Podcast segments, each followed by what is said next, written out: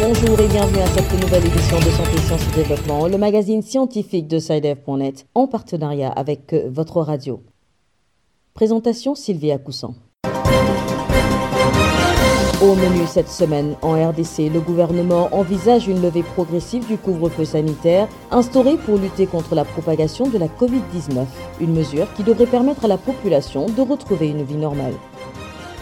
Au Gabon, une enquête séro-épidémiologique du SARS-CoV-2 menée avec l'appui de l'Organisation mondiale de la santé révèle que 86,8% de la population a déjà été touchée par la Covid-19.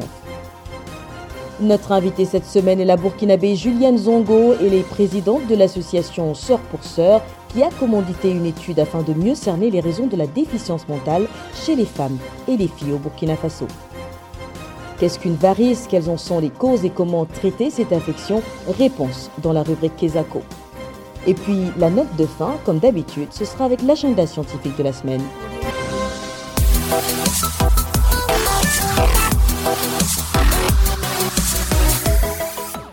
Bienvenue à tous. En RDC, le président de la République a appelé à une réflexion pour euh, une levée progressive du couvre-feu sanitaire instauré afin de lutter contre la propagation de la Covid-19 dans le pays. Cette mesure devrait permettre à la population de retrouver une vie normale. Les précisions de Bertrand Mayumbo à Kinshasa. Tout en reconnaissant l'apport du couvre-feu dans les dispositifs de riposte contre la Covid-19 et considérant les rapports en sa possession, le président de la République a appelé à une réflexion pour une levée progressive de cette mesure, afin de permettre à la population de vaquer de nouveau pleinement à ses occupations. C'est à l'issue de la 38e réunion du Conseil du gouvernement du vendredi 28 janvier dernier que son porte-parole, Patrick Mouyaya, ministre de la Communication et des Médias de la République démocratique du Congo, a annoncé ces résolutions évoquées par le chef de l'État, Félix Tshisekedi. Dans la série de mesures prises pour lutter contre la Covid-19 figure également le couvre-feu, mesure des restrictions en vigueur depuis décembre 2020, fixé pour un premier temps de 22h à 4h avant d'être ramené actuellement de 23h à 5h du matin. En effet, les dernières données consolidées renseignent qu'il y a au moins 85 000 cas confirmés et aucun cas de décès n'a été signalé entre le 22 et le 27 janvier 2022. Du côté de la population, c'est un espoir de soulagement qui s'annonce. Il est temps que le gouvernement s'y penche pour nous barman et tenanciers de nightclub. Les affaires pourront réellement redécoller, s'exprime un commerçant du centre-ville. Mais pour permettre à la population de vaquer de nouveau pleinement à ses occupations, la décision finale du gouvernement dépendra de la réunion entre le comité technique de riposte et la task force présidentielle, commission créée pour le suivi, la supervision et l'évaluation de toutes les activités de prévention de la riposte contre la pandémie du coronavirus et autres. Ensemble, ils étudieront la question de manière plus conséquente. Kinshasa, Bertrand Mayumbo, pour Santé, Sciences et Développement. Au Gabon, face au faible engouement des populations à se faire vacciner contre la Covid-19, une enquête séro-épidémiologique du SARS-CoV-2 a été menée dans les neuf provinces du pays avec l'appui de l'Organisation mondiale de la santé. Les résultats de cette enquête, qui ont été présentés le 26 janvier 2022 à Libreville, révèlent que 86,8% de la population a déjà été touchée par la Covid-19 au Gabon. À Libreville, la correspondance de Sandrine Gagne. Les résultats obtenus au cours de cette enquête montrent que le virus circule activement au Gabon, indépendamment des localités, des villes, des sexes et des âges. Le ministre gabonais de la Santé, Guy Patrick Obiandong. Il y a 3455 personnes qui ont été enquêtées et 864 euh, ménages qui ont fait l'objet de cette enquête. Et euh, les résultats ont montré que 86,8% de ces ménages étaient touchés par la pandémie de la Covid-19. Dans ces ménages, aussi bien les enfants que les adultes que les personnes âgées ont été touchés par la pandémie de la Covid-19. Cette enquête révèle aussi que sur les 86,8 personnes contaminées, ça veut dire que ce sont des personnes qui ont fait la Covid-19, donc des personnes qui ont une immunité naturelle. Mais l'histoire de cette pandémie nous montre que l'immunité naturelle n'est pas une immunité définitive et qui s'amenuise au fil du temps. Donc c'est pourquoi, malgré que ces personnes ont été contaminées par la Covid-19, il est important, plus qu'important, de renforcer leur système de défense par la vaccination. Cette enquête avait pour objectif d'évaluer la séroprévalence du SARS-CoV-2 au sein de la population gabonaise. Elle permet donc au Gabon de disposer des données factuelles afin de mieux organiser la lutte contre cette pandémie. Docteur Aboubaka Inoua, OMS Gabon. Aujourd'hui, je pense que le résultat auquel a abouti l'ensemble des équipes de recherche est un résultat absolument satisfaisant qui va permettre aux autorités d'adapter la stratégie de riposte. Et c'était ça l'un des objectifs.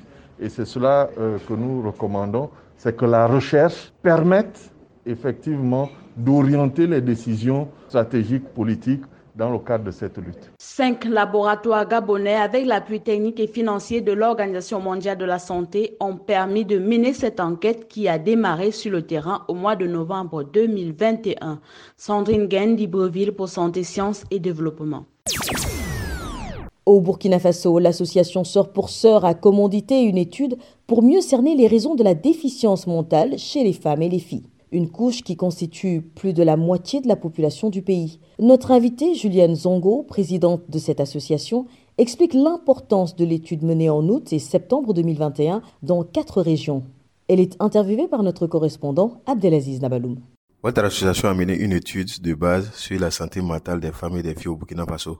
Quelles sont les raisons qui ont milité à l'organisation de cette étude? Autour de la problématique de la santé mentale des femmes et puis des jeunes filles au Burkina, il n'y a pas trop d'informations. Donc nous avons voulu cette étude afin que nous ayons des données de base pour mieux cerner la problématique et aussi euh, comprendre les perceptions de la communauté autour de cette question de la santé mentale et à la fin de nos interventions avoir des indicateurs pour mesurer ce que nous avons fait pu faire sur le terrain dans ce domaine. Selon les résultats de vos investigations, quel est l'état des lieux de la santé mentale chez les filles et les femmes au Burkina Faso? Il faut dire que euh, la santé mentale touche principalement les femmes et euh, les jeunes filles parce que vu notre système patriarcal, la femme souvent n'a pas son mot à dire. La femme subit diverses euh, sortes de pressions, que ce soit d'abord en famille, dans la société, et où elle ne peut pas dire ce qu'elle pense et prendre aussi les choix qu'elle veut. D'où c'est des situations qui font que, euh, à la longue, on développe des symptômes qui aboutissent à, la maladie mentale. Le, repli sur soi, souvent la femme n'a pas le libre choix de décider, prendre des décisions pour sa vie, en famille aussi de prendre des décisions. Et au niveau de la société, euh, sa place, ses droits et ne sont pas respectés. La place qu'elle voudrait aussi occuper ne lui est pas donnée. Souvent, l'un dans l'autre, la femme subit toutes ces pressions, si bien qu'il suffit de peu de choses pour qu'elle euh, se retrouve dans cette situation de maladie mentale. Qu'est-ce qui explique ce taux de, ce fort taux de dépression chez les femmes? Quand on, on, prend dans la population, la femme est la couche la plus vulnérable. Et l'un dans l'autre, elle est plus exposée plus exposée aux difficultés, aux pressions et plus exposée aussi à ces risques de maladie mentale. Quel peut être l'impact d'une mauvaise santé mentale pour l'épanouissement de la femme et de la fille, qui constituent la majorité de la population burkinabé? Donc une femme malade mentale, c'est la famille déjà qui empathie et c'est la société aussi qui empathie parce que c'est une un socle qui est déjà mis à mal, la famille va s'en trouver dispersée. Et ces femmes-là aussi, euh, quand les familles ne seront pas pour elles un appui, elles vont se retrouver dans la société. Dans la société aussi, elles vont euh, être victimes de toutes sortes de violences et les impacts négatifs de cette situation aussi vont s'en ressentir dans la société. Quelles sont les actions que l'étude recommande pour améliorer la santé mentale de la femme et de la fille? Et nos actions seront menées envers d'abord les familles parce que c'est le premier lieu où euh, la sensibilisation doit se faire pour qu'il y ait d'abord une prévention. Et on dit souvent que la prévention coûte moins cher que la prise en charge.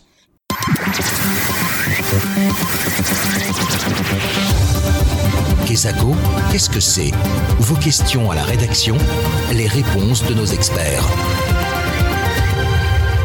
La question de cette semaine nous vient de Guinée, je vous propose de l'écouter. Bonjour Saïdev, je m'appelle Marie-Rita Condé, je suis en République de Guinée, Conakry. J'aimerais savoir ce que c'est qu'une varice, ce qui cause cette affection et comment peut-on la traiter? Merci. Rendons-nous tout de suite à Conakry où Samuel Diolamo est en ligne. Bonjour Samuel. Bonjour Sylvie, bonjour aux auditeurs. Vous êtes notre correspondant en Guinée et pour apporter des réponses à la préoccupation de notre auditrice, vous vous êtes rapproché d'un spécialiste. Pour répondre aux inquiétudes de notre interlocutrice, nous avons rencontré le docteur Bernard Koundouno, médecin généraliste. Il travaille également pour l'ONG Association médico-sociale de Guinée La Grâce de Lambani à Conakry. Généralement, quand on parle de varices, nous, en termes médicaux, euh, nous parlons d'abord des veines. Et quand on dit varice, c'est une dilatation permanente des veines. Et ces veines qui se dilatent plus généralement, c'est au niveau des membres inférieurs. Dans d'autres termes, on peut parler de varices dans les cas d'hémorroïdes et de varicocèles. Pour le cas précis, nous parlons sur les varices qui concernent les membres inférieurs. Et généralement, on distingue qu'au niveau des membres inférieurs, les veines profondes et les veines superficielles se réunissent entre elles par les veines communicantes. Et le sang dans cette région, de fait de la pesanteur, progresse difficilement vers le cœur. Quelles sont, n'est-ce pas, les causes de cette affection? Les causes peuvent être sous l'influence complexe et parfois obscure. Parce que ça peut être héréditaire, une hérédité, ou troubles endocriniens, des cas de grossesse et des infections multiples. Généralement, dans les cas de phlébite aussi, et les, et les stations debout prolongées. Donc, quelles sont les personnes les plus touchées par cette maladie? Bon, généralement, c'est les adultes. Et comme on parle de l'hérédité, peut-être il se peut que c'est les enfants aussi, on peut en trouver, mais le plus général, euh, c'est chez les adultes. Le traitement dépend de la cause, comme je l'ai tantôt dit. L'étendue de la dilatation est variceuse. Donc, si c'est dans les cas simples, alors certains exercices physiques peuvent favoriser la circulation veineuse. Parce que quand on parle de tout ça c'est quand la circulation veineuse est bloquée quelque part au niveau des membres, des membres inférieurs. Mais si toutefois on, on pratiquons des exercices physiques tels que la marche modérée, on peut aussi passer par la natation. Il y en a qui font la natation et la gymnastique raisonnée. L'immobilité en position debout reste contre-indiquée dans le traitement. Et maintenant, la finalité, le traitement peut être un traitement chirurgical. C'était le docteur Bernard Kondouno, médecin généraliste. Il était au micro de Samuel Diolamo à Conakry. Chers auditeurs, si vous aussi souhaitez nous adresser une question, une seule chose à faire, appelez, écrivez ou laissez un message vocal au numéro WhatsApp suivant, le plus 221 77 846 54 34. Je répète, le plus 221 77 846 54 34. Votre question, vous pouvez aussi nous l'envoyer par email. L'adresse email, c'est celle-ci, podcast.sidev.net. Podcast s'écrit P-O-D-C-A-S-T et Sidev s'écrit S C-I-D-E-V. Je répète, podcast.sidev.net. Vos questions et commentaires sont attendus à ces différentes adresses à tout moment de la journée. L'agenda. Place à Bilal Taïrou pour nous faire découvrir le contenu de l'agenda scientifique de la semaine. Bonjour Bilal. Bonjour Sylvie, bonjour chers auditeurs. Fidèle au rendez-vous, quels sont les événements scientifiques retenus à l'agenda cette semaine? Nous commencerons à mentionner dans l'agenda cette semaine deux importantes journées. Il s'agit dans un premier temps de la journée internationale des femmes et des filles de sciences qui sera célébrée le 11 février 2022 sous le thème Les femmes scientifiques à la pointe de la lutte contre la Covid-19. La seconde journée, et j'en profite d'ailleurs pour faire un petit clin d'œil à tous nos partenaires radio, eh bien c'est la journée mondiale de la radio qui sera célébrée quant à elle le 13 février 2022 sous le thème Radio et confiance. À part ces deux dates, nous retiendrons le premier symposium de la Société ivoirienne de santé publique qui se tiendra à Benjerville en Côte d'Ivoire les 23 et 24 février 2022. Le thème de ce symposium colle parfaitement à l'actualité et il s'agit de la lutte contre la pandémie de Covid-19 en Afrique. Quels sont les défis et les perspectives?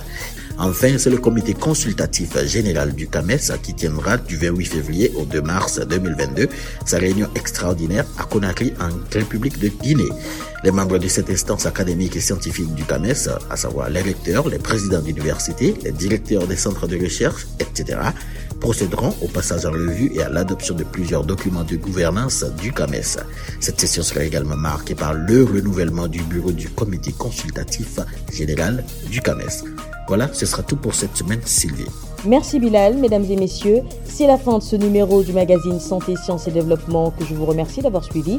Rendez-vous la semaine prochaine pour une nouvelle émission, même heure, même fréquence. D'ici là, portez-vous bien. Cette émission est disponible en podcast sur le site sidev.net/fr. Cette émission a été réalisée sur financement du CRDI, le Centre de recherche pour le développement international, un organisme public canadien. Le CRDI investit dans le savoir, l'innovation et les solutions afin d'améliorer les conditions de vie dans les pays en développement.